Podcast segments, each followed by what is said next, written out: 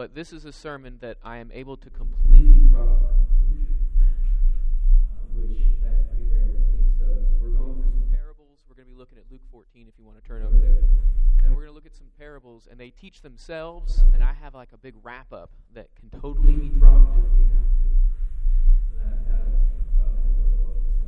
I really appreciate the opportunity to be here with you all, uh, to get the chance to, to see you. I was here four or five years ago. I can't remember exactly how many. And so there are some faces that I recognize, and there are practically zero names that I recognize because my wife is the way I remember y'all's names, and she was not here.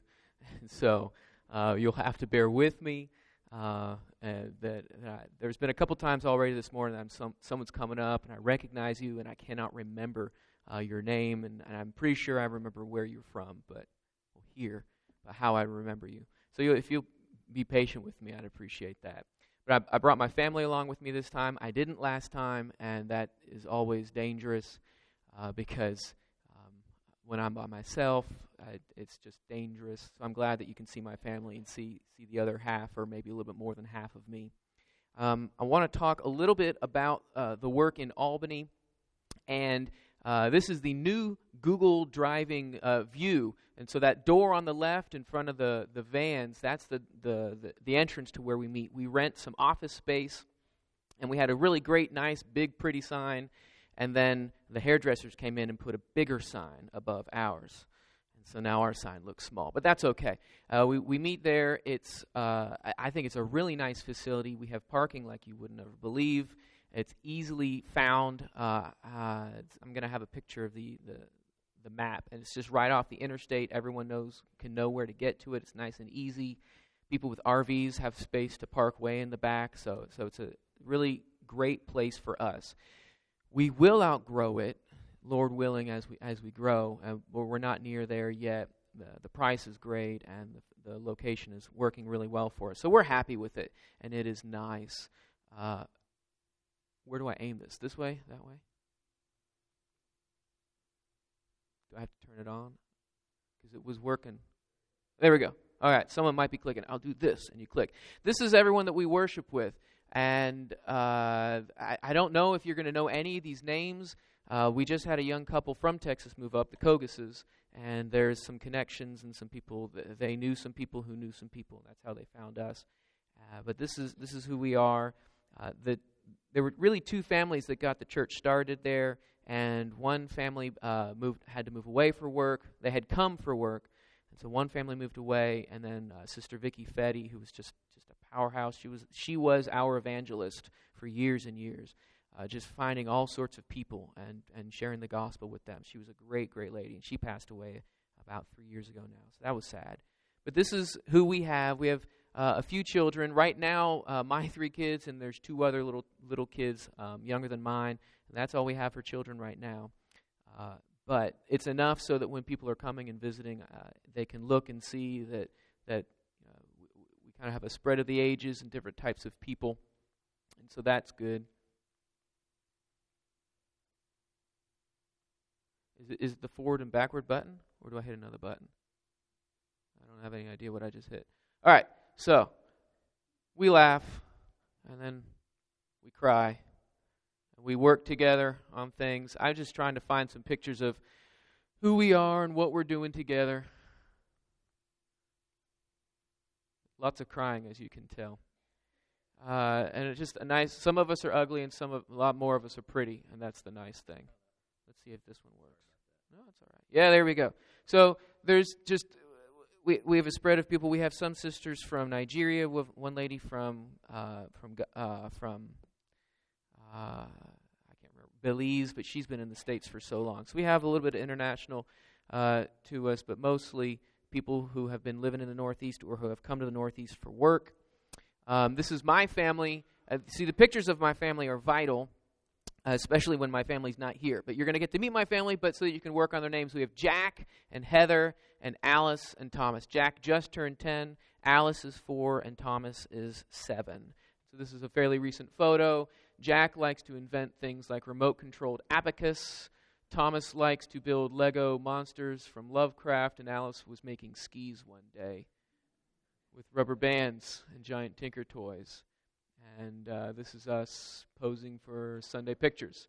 And that's out back where we live. We do get a lot of snow.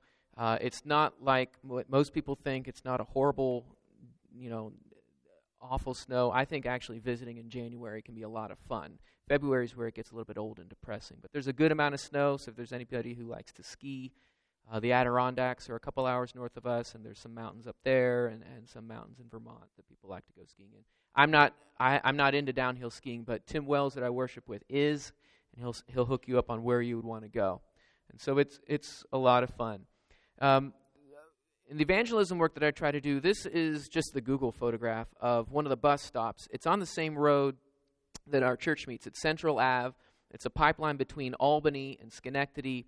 And this uh, bus stop, and then there's one on the other side of the street, is about as busy as I can find uh, bus stop areas. And we have a mall on one side, and then just the big box stores on the other side. So we have people coming in for work or to go shopping.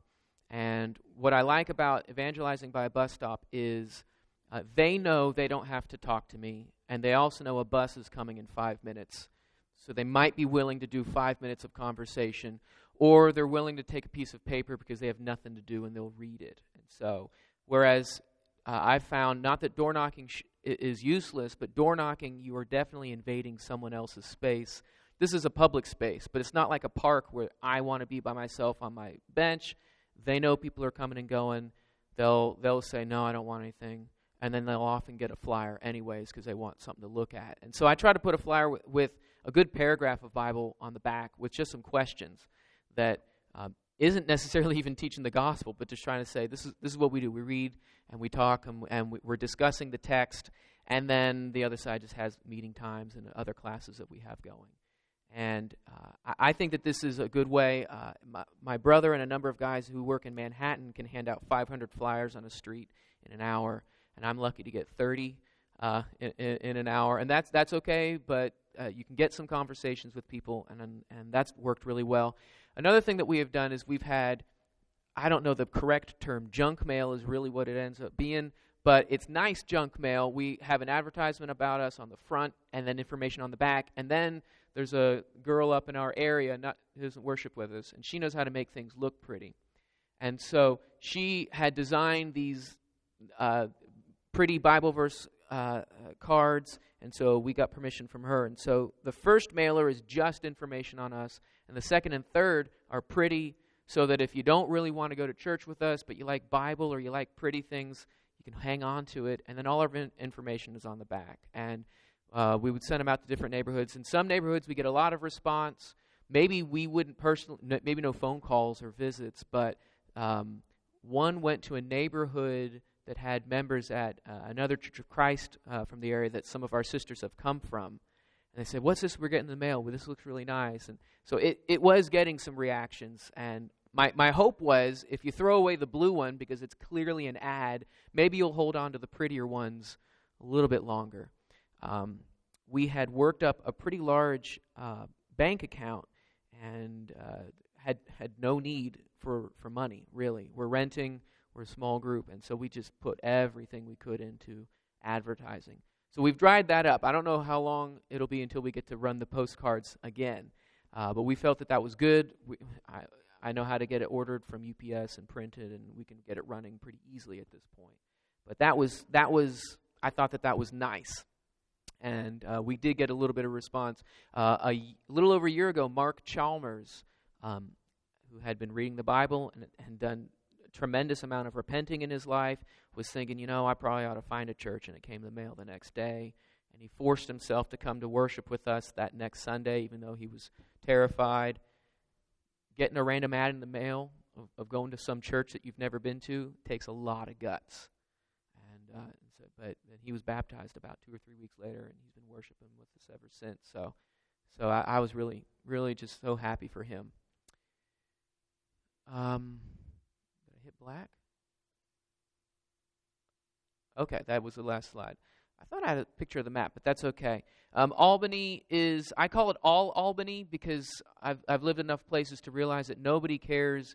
You know, if, if, it's, if you say you're from Dallas, um, outside of Texas, I don't want to offend anybody here, but if you say you're from Fort Worth, what does that mean? And then if you say Dallas, everyone has a general idea of what you're talking about. Or if you say some suburb of Dallas, and you might be an hour and a half out of Dallas, but it really means Dallas.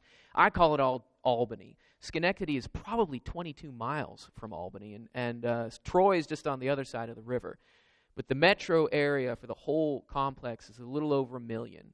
Um, the actual population of Albany is only 90,000. So that's just to give you a sense on how regional it considers it. It's a nice region. It's uh, fairly large for upstate New York. New York City is a foreign country. New York State is just like anywhere else. Uh, it's a massive farming state.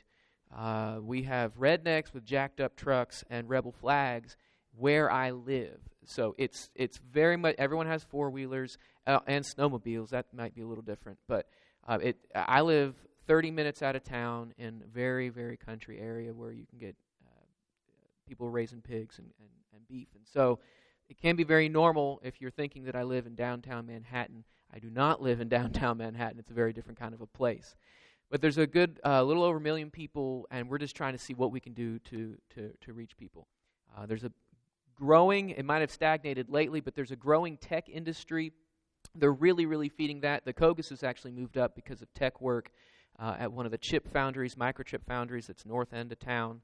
Uh, there's the medical industry is really big. Albany Med uh, is a college, and it's uh, apparently apparently it's one of the better medical colleges. A lot of people uh, want to go to Albany Med to get worked on, and we've had a number of people come in uh, who've uh, become PAs, nurses. Mark Chalmers is working on um, being a doctor. Um, Brandon Keys, who ha- just recently moved away over the summer, has ha- finished his surgeon's residency with us. So it's a good good area. There's some schools, but it's a good medical school region, and a lot of tech jobs uh, are supposed to be there. So if you know people, if you know the younger generation that's looking for work and might want to uh, be, be helpful at a congregation, I don't ever like to say just showing up is enough, right? But when you're in a congregation of 25 and you're working 50 hours a week and it's hard to just show up, showing up is a big, big help. And then when you comment and you're excited to be with the congregation, that's just wonderful. So if you know people who are looking for work, uh, maybe maybe younger couples who are trying to get their first jobs or things like that, it's a, I like it. It's a great place, and uh, there's a lot of Christians who will be helped by that. We have a lot of people from Texas actually who come up in the fall to look at the leaves change color and they fall down and then they're bare. And I don't know if you know what that's like around here, but you can come up and you can see that. And we have our yearly uh, leaf peepers who come up, and uh, it's so great to see those uh, two Texas families in particular come up every year, and it's it's a lot of fun. And so, if you wanna if you wanna come up for something like that, that that can also be encouraging for uh, for us as, as, as we get the chance to worship with you. So I always like to, to put that in for you as well. What I want to look at is talking about uh, Jesus in Luke 14. That's, that's what we're going to be studying. If you have any questions, I feel like I just kind of have to zip through talking about, uh, about the work, uh, a little bit of the evangelism that I get in, involved in. Oh, I, I completely forgot. Um, absolutely worth mentioning. Uh, Simon Harris and his family moved to work with us uh, about almost three years ago now. And so we have two evangelists, two preachers working. Uh, really, to it's not because 25 people is more people than I can preach to, but rather the fact that we only have 25 people and we need to help get the, the word spread and out there. And so, in an area of a million and two, to have two preachers uh, isn't a lot. And so Simon came, and uh, from the day I moved up there, I was looking for someone who might want to work with me, or at least work with Albany. And uh, Simon uh, came uh, three years ago. He's been a really great help. Up until he came, I was the second oldest guy at church, and I know I'm not that old. And the older guy, the guy older than me was only eight years older than me. So we were very young uh, in in in our male leadership. And Simon, who's not old, but he's older than us, uh, he came and he's been a really big help. Uh, his family just came with a lot of wisdom, and uh, that's been a big help.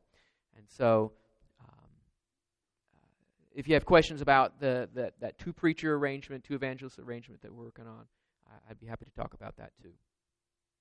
All right, so now looking at Luke 14, uh, we're going to look at the stories all the way through verse 25, I see a big change in Mark in Luke 14, 24 and 25. Now great crowds accompanied him is, is, is a big change of scenery. So this whole section, starting in verse 1, is he's going to the house of a ruler of the Pharisees uh, and having dinner.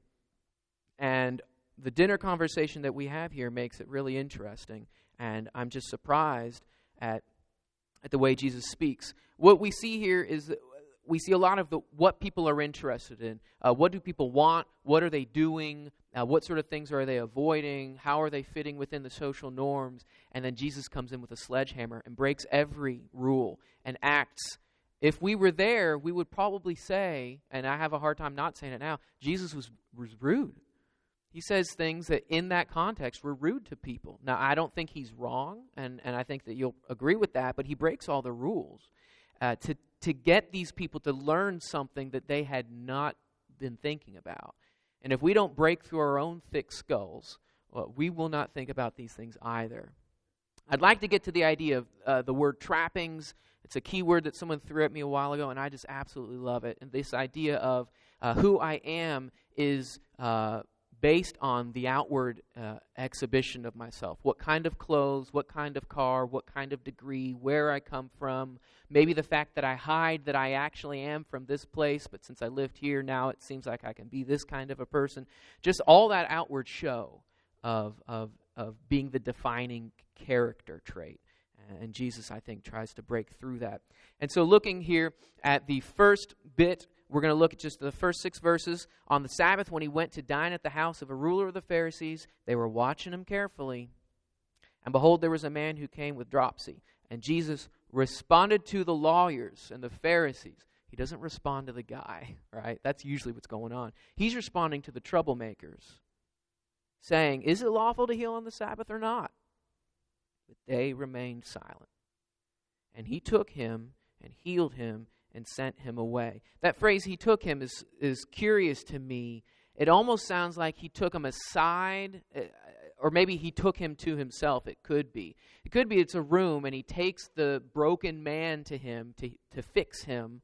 Or almost in the context of there's this guy and they don't know what to do. I almost wonder if he takes him aside and heals him for his own benefit because he's more invo- interested in teaching to the Pharisees rather than giving them that show.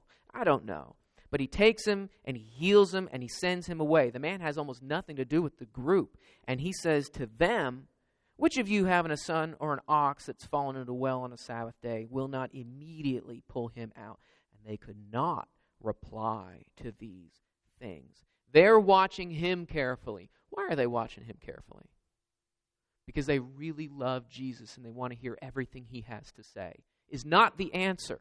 We know why they're watching him. He's responding to them, he's challenging them, he's introducing the hard questions. They were all prepared to complain and set up for failure and say, This is why you're wrong. And he was just breaking through that. They were going to complain about it. They were going to argue over the technicalities of why this was wrong. They were going to prove themselves right. They were ready for that. But he spoke up to the situation. He came up to the situation. He challenged it with his own questions. And it was a heated and tense situation, and he went ahead and did the right thing anyways. He didn't just try to teach and say, I'll heal you later, you know, just meet me out back. He did it right there and then, even though it was rough, and he didn't avoid the situation, which I think is what he does in this entire uh, meal. And so the question that we need to really ask is are we closing ourselves coming into this, right? Because they, they were set up. We're going to use this guy. He's going to do it, and then we're going to nail Jesus. And we've got him. And they were set up. They were closed. They, I know what to, the answer is because I heard something before. And so whatever Jesus says, I know what the answer is already. And they prepped themselves with answers before Jesus started saying things. Is the image I have, right? I know what I'm going to say when he says such and such. Jesus didn't ask the questions they expected him to ask. When he asked them a question or when he had that concluding statement, they had no answer right? Jesus came into it with this, this, this readiness that was, that was ready to consider and think. They had no room to consider the other side. They had no room to consider whether the guy with dropsy was uncomfortable or not. they, they, were just so self absorbed. Uh, so if you, and, and then the last thing that Jesus does is he points out their hypocrisy, right? Talking about this if you have the ox that's fallen in, wouldn't you work on that? So they have the technical answers on what is right to do on the Sabbath, and then they have untechnical behavior that is completely in the opposite way. They're like, well, how, how, how do you know I would do that? Did you see me this morning doing that? You know, that image of, well, I, I, and they just mumble it through. Because they have the right answer, but they haven't thought about all the things that that answer would apply to, and the fact that their own behavior most likely was going against it. And, and Jesus is just going right against it. We, we know about the hypocrisy and the partiality, right?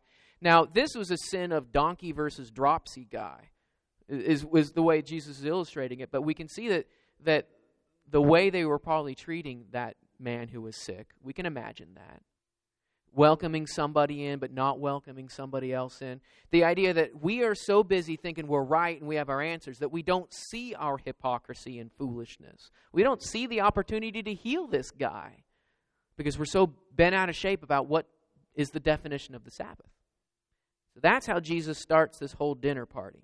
So it's off to a great start, right? Now in verse 7, he told a parable to those who were invited when he noticed how they chose the places of honor, saying to them. So he, he, he schools everybody, and then he sits back, and, and dinner kind of keeps going on, and he sees how everyone's behaving. And so this is addressed to everyone in the room that is invited. So that would uh, maybe not the host, probably not the servants. So that's everybody, right? When you're invited by someone to a wedding feast, don't sit down in a place of honor, lest someone more distinguished than you be invited by him.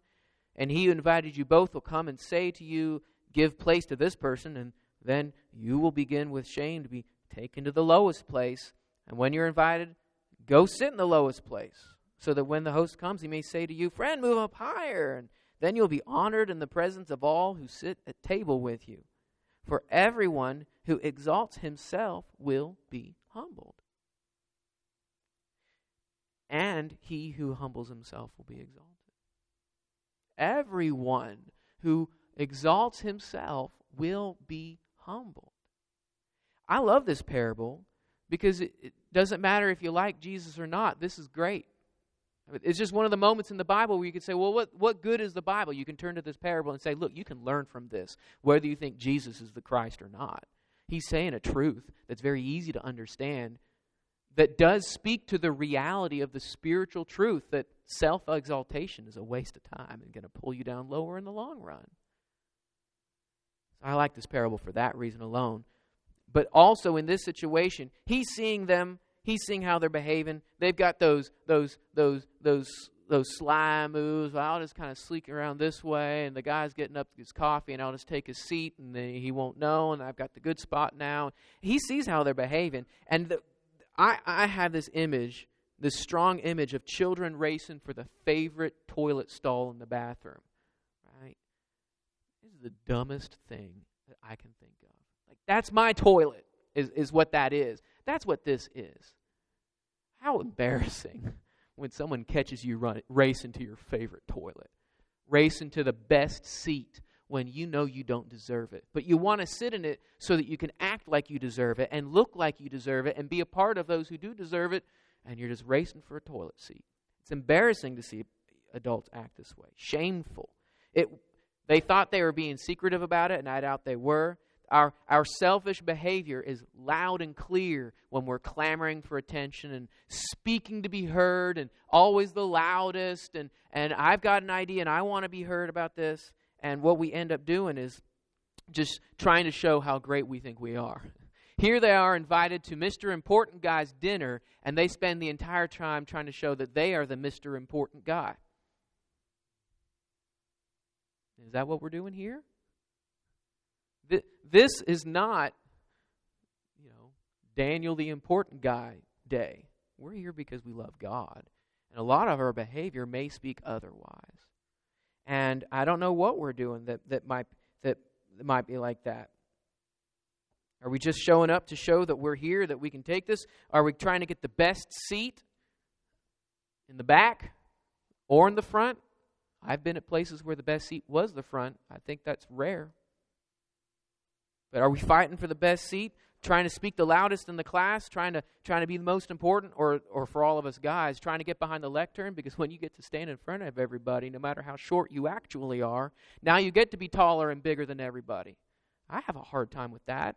If I stand behind this thing, it means I'm better than you. No, it doesn't, Daniel. But it's hard to not think that way and, and want that sort of place, right? And I, I see them acting that way. And the big question is are you, are you hurting others to be big yourself? And do you think that no one's going to see that? Do you think that no one's going to be hurt by that? Do you think that in the long run, no one's going to say, you need to stop that, Dan? Because that's ugly? Or, they, or maybe not give me opportunities to speak anymore because of the attitude I have? That's going to be, that needs to be stopped. And these guys were, were just lifting themselves up. Do you think that your self exaltation is going to stand? Jesus says, no. You will be humbled. And so, first, he insults everybody in the way they think about spiritual things. And then he insults almost everybody, everybody who's invited. And so, to make it really good, in verse 12, then he said to the man who had invited him. This is where, in all the social rules, he, he crosses. Uh, this is this is in regular terms. This is rude just in regular terms. I don't think Jesus is wrong. I think he's speaking the truth to people who needed to hear it. But let's just be honest here. He says in verse 12, to the man who had invited him. When you give a dinner or a banquet, don't invite your friends. They're all sitting there. Don't invite your friends or your brothers or your relatives or your rich neighbors, lest they also invite you in return and you be repaid. And I hear crickets. But when you give a feast, invite the poor, the crippled, the lame, and the blind, and you will be blessed because they can't repay you, for you will be repaid at the resurrection of the just. He just slams it. Out of nowhere, it seems. There must have been, there must have been a lot going on for Jesus to look at the room and say, This is the right time to say this kind of thing. He does. Don't invite your friends, he says. That host inviting high to be high, right? If you could say, well, I had a professional ball player have dinner with me, you could tell that story for years. I had a president have dinner with me. Of course, the next question is which one? Even if it was one you didn't like, you'd brag. You know you would. And so that's what he's doing. He's inviting high to be high and to show off and, and to have not only can he invite high, he can invite many. You know, I made a pot of chili big enough for 500 people. That's a cool story. But then what does that then turn into? Are you bragging about it? And are you lifting yourself up? And is that what this is about? And that's why Jesus says don't invite those kind of people. Invite the pathetic ones who need the chili. Don't, don't just invite your friends who are going to pay you back.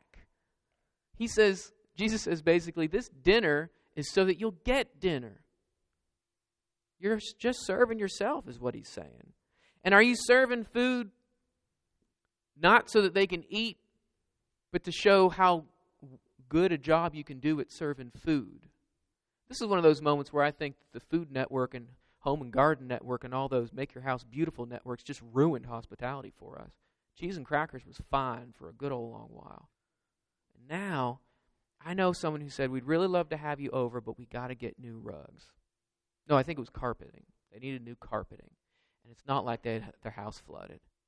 It was a new house. They were just kind of redoing stuff. Never, I never saw their house. I worshiped with them. But they just had that image of it's got to be at some sort of thing. And Jesus is saying, no, it, you don't need the special meal, and you don't need the special people. That's not what it's about. And so, if you're serving that way, you're really serving yourself. You're showing yourself off. You're meeting your own needs. Or maybe it's that service of my, and I've heard people talk this kind of way my spiritual gift is pizza. But everyone I go to church with is gluten free. Well, what am I going to do? I can't serve anybody. What, you know what you need to do is find a way to serve people instead of serve yourself. And stop calling, I like to make pizza as a hobby, your ministry or your spiritual gift mow their lawn because they can't get outside and mow their lawn. or make them food because mama's sick and all the dad can do is mow the lawn. And you need to meet the needs that those individuals have. Otherwise, I feel like it's 1 John 3:17. If anyone has the world's goods and sees his brother in need yet closes his heart against him, how does God's love abide in him? Are you just serving somebody the way you want to serve? Are you just doing the kind of thing that you think is fun and enjoyable and just assuming that that's what they want and that's what they need? Again, it just kind of gets back into that showing off here. Matthew 5 5, blessed are the meek, for they'll inherit the earth. And then that section at the beginning of chapter 6 of the Sermon on the Mount of doing your deeds in order to be seen by others, praying on the street corner. He says, when you are giving, don't let your left hand know what your right hand is doing. I like that, that one in particular because that is an act of service and, and meeting the needs either of you know, giving to the Lord or giving to somebody who has a need. And you are just getting the job done and you're bringing the casserole and you don't make a big deal about it. I know a guy, he was a great guy. He really wanted to serve. He was a popular guy, and everyone loved him. And if he did something for you, then I th- he was starting to get really embarrassed because he was a, he knew he was a really popular guy, and that so he started leaving casserole dishes on the door and, and you know ring the buzzer and running, and that was what made it fun for him. Uh, and he just he just do that kind of thing. I know another old guy his wife was out of town, but he knew that brother so and so needed help, so he's going to make soup. So he started to pour a pot of water because that's you know soup. You got to warm the water up. He didn't know what else to do, so he put a lid on it and took it over and just sat and chatted with the guy for an hour. You know, he he didn't know how to cook, but he brought the hot water and, and visited with the guy because that's what it's all about. It's actually providing real service. So, Jesus, y'all ain't spiritual. You're wrong. And you fools who are invited, you're a mess. And you know what, host? You're doing this entire thing wrong. So, you know, this is where I like to, to break. All right, let's think about this. He insulted them in, in just about every way he can. And I don't know if he is being insulting, but he is saying the things that shame them. He's pointing out their own shame. And that's, I think, the big difference between throwing insults out and holding up a mirror. And I think that that's really what Jesus is doing. I don't think he's just insulting them, but he's holding a mirror up to what they're doing. And then you get the verse 15 guy. This is my favorite. When one of the, so the crickets are going, right? It's just the awkward silence. When one of those who were reclining at table with him heard these things, he said, Blessed is everyone who eat bread of the kingdom of God. And then I insert the that that awkward laughter. The guy can't take the silence. He knows everyone's uncomfortable. He's like, Heaven, you know? That'd be great. And Jesus addresses that one too. He's just, Jesus, come on. it's a little bit awkward here. And see, that's where I see Jesus, he's just piling right into the awkward situation. This is wrong. This ain't right. You are not doing this right. And that and and he sums all of them up. Like, no one's looking at him. They're looking at their shoes. And he's like, well, let's talk about heaven for a little bit, you know? Just trying to, avoiding the important stuff every single move. So Jesus, in verse 15, sorry, 16, Jesus said to him, and you know he's talking loud enough for everybody. A man once gave a great banquet and invited many. And at the time for the banquet, he sent his servant to say to those who had been invited, Come, for everything is now ready. But they all alike began to make excuses. And the first said to him, I have bought a field, and I must go out and see it. Please have me excused. And the other said, I have bought five yoke of oxen, and I must go examine them. Please have me excused. Another said, I have married a wife, and therefore I can't come. So the servant came and reported these things to his master. Then the master of the house became angry and said to the servant, Get out quickly to the streets and the lanes of the city, and bring in the poor, and the crippled, and the blind, and the lame. And the servant said, Sir, what you've commanded has been done, and still there's room. And the master said to the servant, Go out to the highways and the hedges, and comp- compel people to come in, that my house may be filled. For I tell you, none of those men who were invited shall taste my banquet. And the next line is about the crowds. So that's the end right there. I'm sure it's not the end of the dinner. Maybe it was the end of the dinner. So that's what he does. He turns to that man and he tells him and everyone in that room, You are trying to avoid what is right. And he gives them a parable of people who are avoiding what is right. It's just powerful. It's important to see that in verse 16, he's giving a banquet, a great banquet, and he invited many. And 17, at the time for it, he sends the guys the guy out to invite the invited. So we got to this is an RSVP situation, right? In October, I'm going to do the big cook-off. Now it's it's the right day. It's October 15th. It's the time for it. And he sends them out. It is ready. And so it's different from, hey, it's Friday night and I got a bunch of hamburgers on the grill. Do you want to come over? No, I just bought five cows. Or was it five yolks? So ten. So it's it's not like he surprised them in this. He invited them. And in that time, life happens. But their excuses of, no, I can't because I just bought this. No, I can't because I just I need to check this out. No, I can't because I, I have a new wife. It's not like he surprised everybody. He invited and then he sends out to in, bring in those invited. And that really fits the context for what Jesus is doing with the Pharisees, right? Y'all have been invited since before you were born. Y'all have been the invited. And now I am inviting you to come to what you have been invited for. How many people were looking forward to Jesus' day, in Jesus' day? And they were ready for that invitation. These are the people that were not, right? And so when they don't come, he has the, the, the, the poor and the crippled and the lame, and then he has that statement about they who were invited shall not taste. It, they're just cut off, and they're completely out. And we see how their selfishness took them away from that. Their minds were set. And I, I see this summing up so many of what was going on in the previous uh, parables. Their minds were set, right? They know how they're going to answer Jesus with this miracle thing. Well, these guys' minds were set. They were unwilling to consider anything new. This banquet is uninteresting because I have cows. They were selfish for their power, right? They wanted the right sort of st- seats. They wanted the right position. They wanted to lift themselves up. And so, because of that focus on getting themselves to be high, they had no interest in listening to Jesus serve up dinner. Think about the meal of words Jesus would be serving if you could have a dinner with him.